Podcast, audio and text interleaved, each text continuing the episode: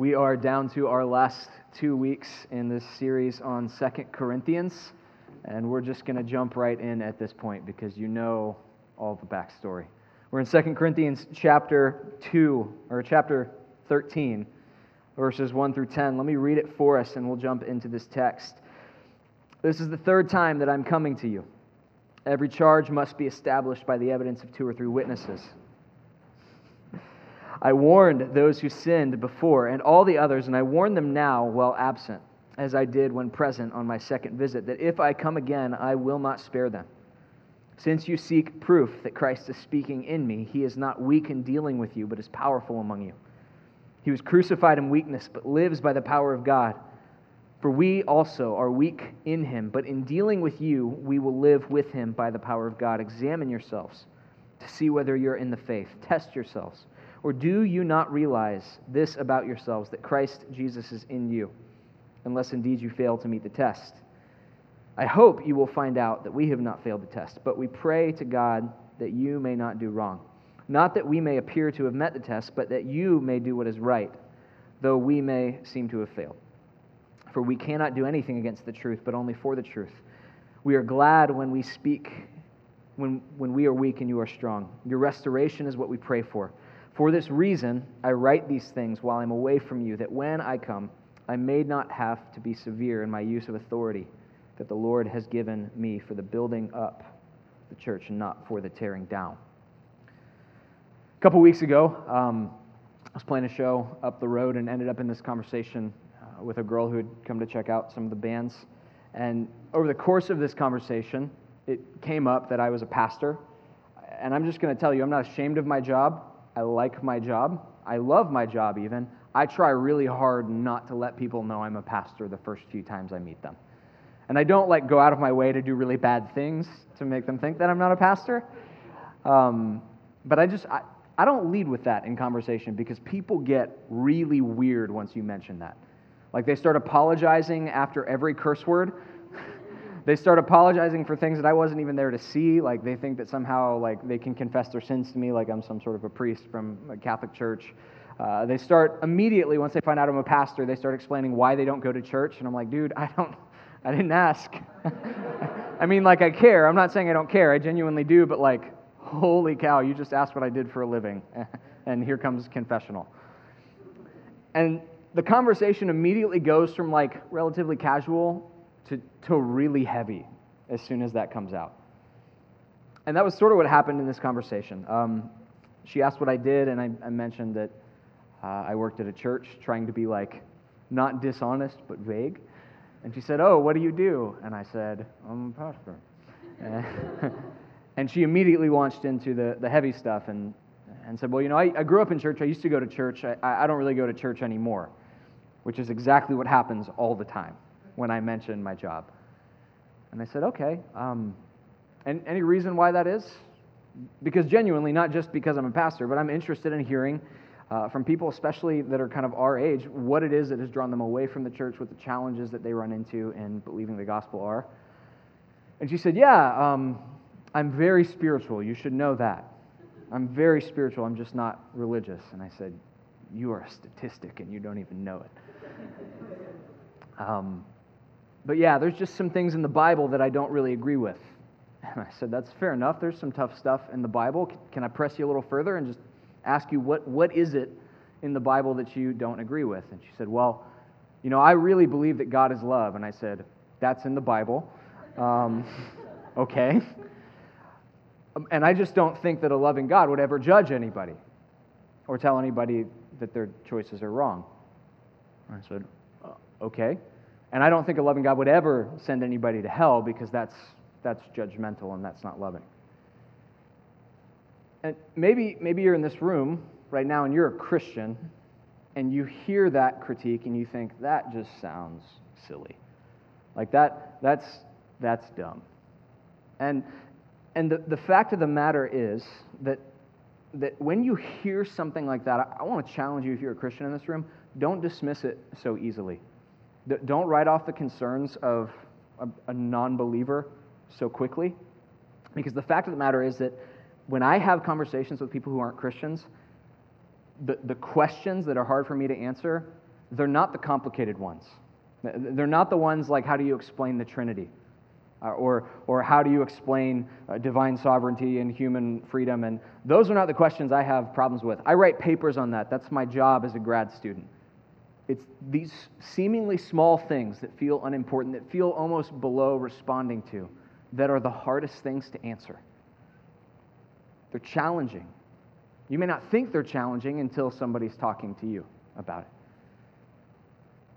maybe there's some people in this room and you're, you're not a Christian, or you got dragged here by a friend, or you've dragged yourself here because you would say, hey, I'm, I'm spiritual, but not religious, but might be religious. I'm open, open to being convinced. And that is your question, or it's one of your questions. How can a loving God be judgmental? Or maybe you are a Christian and that's one of your questions. I don't understand how the love of God can coincide with judgment. I would venture to say the passage that we're in tonight did not help your questions because it certainly sounds an awful lot like Paul is about to get real judgmental. He is.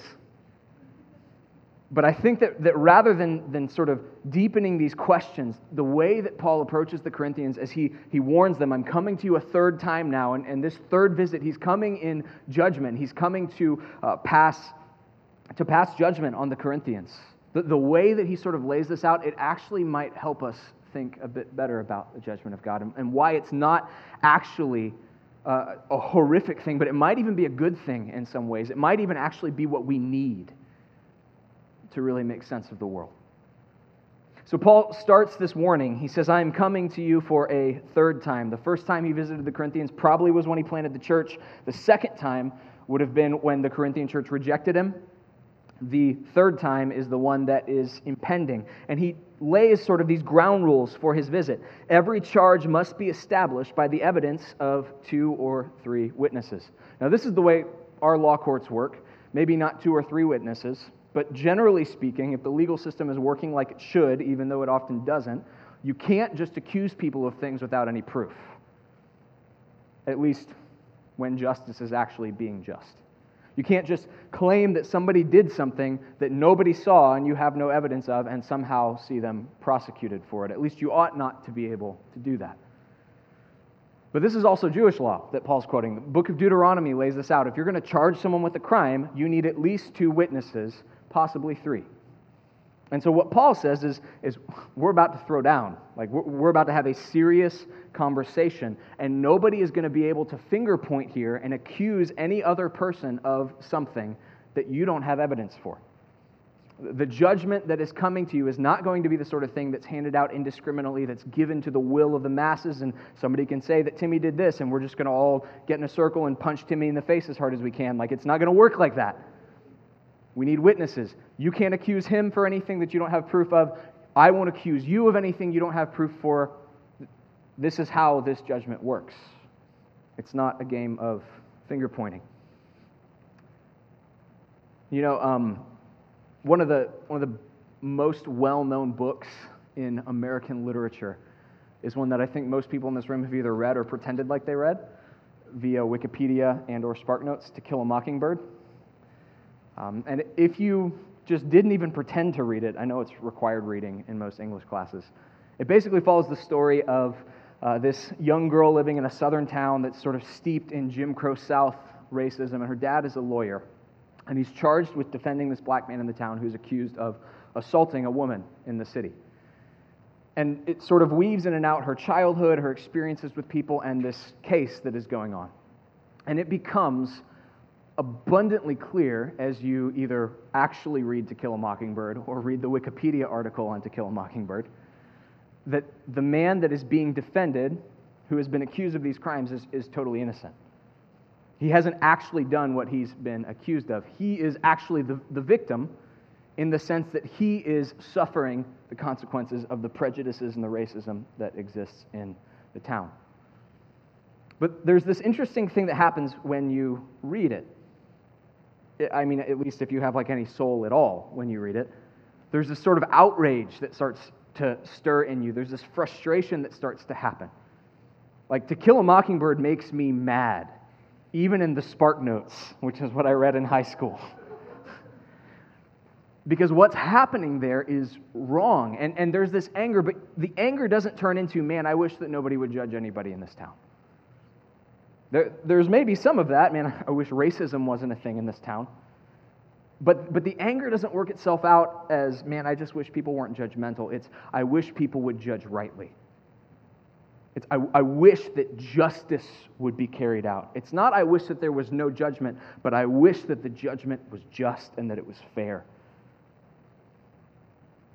And this sort of works itself out in our hearts. And even though we may say, you know, being judgmental is bad, the fact is that you can watch To Kill a Mockingbird and feel this cry for justice in your heart. I said, watch it. You could also read it like the actual book.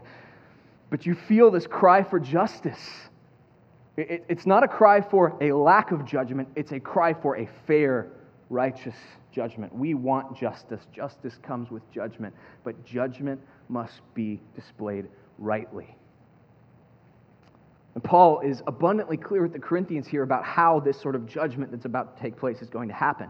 They, they are asked to not be flippant, to not be baseless in the way that they accuse one another. And, and this sort of gives us a picture of what God's judgment is like. It's not flippant, it's not baseless, it's careful, it's measured. Nobody gets off for what they've done, nobody's accused of what they have not done. It's the fairness that you long for when you hear stories of injustice. It's the answer to that cry in the human spirit, not for a lack of judgment, but for justice and just judgment and righteousness. He goes on, he says in verse 2 I warned those who sinned before, and all the others. I warn them now while absent, as I did when present on my second visit, that if I come again, I will not spare them. So Paul kind of lays this out and he, he lets the Corinthians know hey, I warned you of what was coming. Count this letter as another warning. You have been warned that, that what's going on here in this community is going to produce and, and sort of sow and reap a harvest of judgment. Now, what all is going on in Corinth is complicated. There's all sorts of things happening. There's the rejection of Paul, they've thrown off sound teaching, they've embraced false teachers, there's all sorts of sexual sin that's running rampant, there's promiscuity, there's probably incest. Uh, actually, in 1 Corinthians, Paul mentions a man who's sleeping with his father's wife, which could either be his mother in law or his actual mom. And the Corinthians are proud of it because they think it's a sign of their uh, sexual progressive ethic. And he says, What are you doing? This is going to end poorly. This is going to bring judgment. But he lays it out again and again and again. And, and here's what's important. And it sort of gets at the heart of what God's judgment looks like. It might undercut some of our concerns about judgment because when we talk about judgment, I don't know that we totally hate the idea of judgment, but we don't want to be judged on standards that we're unaware of. We don't want to be judged on standards that are hidden to us and, and, and not made known to us. So, some of us are college students, some of us um, are teachers, some of us, or all of us rather, have been to school in some capacity. We've all taken tests. As much as we don't like tests, we recognize there's some legitimacy to it. But what's the consistent question from elementary school onward? Will this be on the test? And hell hath no fury like a student who has been told this will not be on the test, and then it's on the test. Like, that's the sort of thing that even when you're in college, you probably ask your parents to write your teacher about, which is super stupid. Don't do that. But it's not the test itself, it's the fact that we're being graded on something that we're totally unaware of. We're being graded on a standard that hasn't been made clear to us. That cannot be said of the Corinthians. They know what they ought to do. Paul says, I've warned you again and again and again. The problem is not that they don't know, it's that they think Paul's wrong. And that probably says something to our modern age. Because the fact is that for many of us, sort of the, the call of Scripture in the life of the Christian is it's not something that we're ignorant of. We just don't like it. We don't agree with it.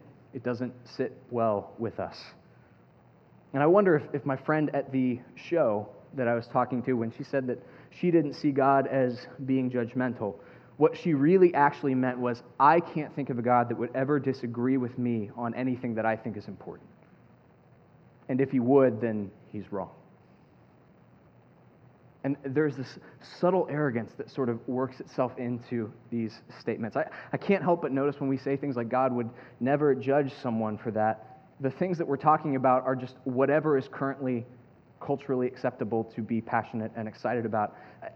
And it becomes, when we talk about God this way, we talk about a God that would never disagree with us, and that's not a God at all. That is a mirror reflection of yourself that you've given a different name. That's so often what happens here. But Paul, in his approach to the Corinthians, he gives us this picture of God's judgment, his dealing with us. He calls us to this righteous life throughout the scriptures, throughout the New Testament. And man, if, if the Bible is to believe, be believed about what it says about God, that he's love, it's also to be believed in what it says about him actually being holy and if it's, if it's to be believed about what it says about him being holy, it's to be believed about what it says about us maybe not being quite so holy. And then we should maybe defer to his judgment on some things that we can't conceive of him disagreeing with us on. The fact is that if God is who he says he is and we are what he says that we are, then we might actually be wrong, and it's not God who needs to change, it's us. But Paul goes on as he warns the Corinthians of his coming judgment. He points them to Christ and he says, You seek proof that Christ is speaking in me. He's not weak in dealing with you, but powerful among you. He was crucified in weakness, but lives by the power of God. We also are weak in him, but in dealing with you, we will live with him by the power of God. Now, if you're new to the church thing, maybe you're just coming back for the first time in a long time, maybe this is your first time ever, you've never been before, this is super weird to you, and Christians are freaking you the heck out right now. You'll notice, or maybe you've begun to notice, the fact that everything we talk about somehow finds its way back to Jesus. It either has its roots in Him or it finds sort of its best example and its greatest fulfillment in Him. You know, we talk about wisdom, and, and Jesus is, is the embodiment of wisdom. He's the true wise man. We talk about kingship, and Jesus is the only good king, the only wise king. We talk about anger. Jesus is the only one who's ever fully displayed the righteousness of God and righteous anger perfectly. We talk about love. He's the only one who has ever embodied the love of God in a perfect way. And here, Paul wants to talk about judgment, and he says, if you want to understand, power, weakness, the judgment of God, I need you to go back to Jesus. I need you to look at this man, the Son of God, crucified in weakness, raised in power. Um, there's a picture that will be on the screen behind me. I actually have a very cheap Amazon.com copy of it. It may not appear. This, yeah. I have a cheap Amazon.com copy of it hanging above my desk in my office. and it's a painting by a German painter uh, named Grünewald, which sounds a lot like a character from Harry Potter, but I think he got his name first. Um, and it's, it's famous. It's, it's really, really well known as being this altarpiece. It would sit over the communion altar in a Roman Catholic church over in Germany. Um, and it's famous really for its depiction of Jesus. The, the depictions of things around the cross are, are pretty par for the course. You see um, John with Jesus' mother, uh, you see the other Mary, uh, as opposed to Jesus' mother Mary. At the foot of the cross, you see this sort of lamb that's kind of iconic of Jesus being the Lamb of God. You see this guy who I don't know who he is with a book pointing at Jesus. I should have looked that up before I started talking about it.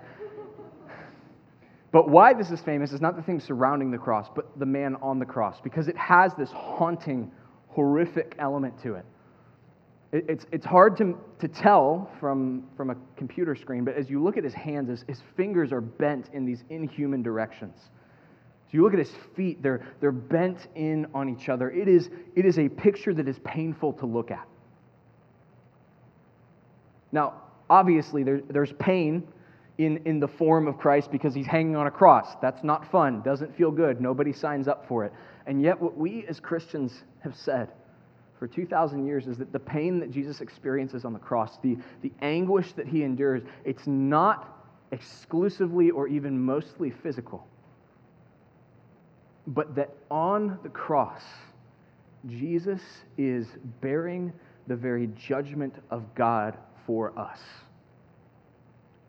That the anguish on his face in paintings like this and depictions of the crucifixion, it's not just about the nails in his hands, it's about the weight of human sin being punished in Christ.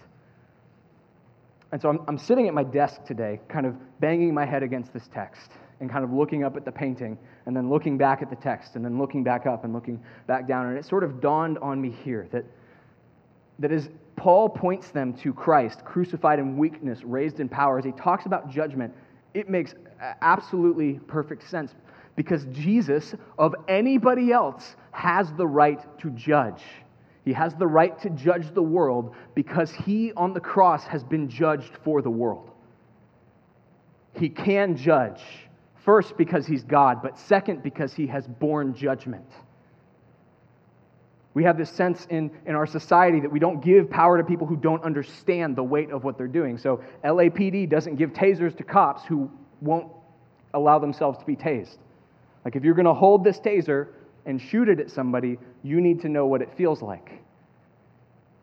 Jesus is God. He can judge who he wants, and yet he has also borne our judgment. He who has been judged for the world has the right to judge the world. And so Paul points them to Christ. But he goes on in verse 5, and he says this Examine yourselves to see whether you're in the faith. Test faith, test yourself. Or do you not realize this about yourselves that Jesus Christ is in you, unless indeed you fail to meet the test? You know, the whole letter of Second Corinthians has been the Corinthians judging Paul. You're not interesting enough.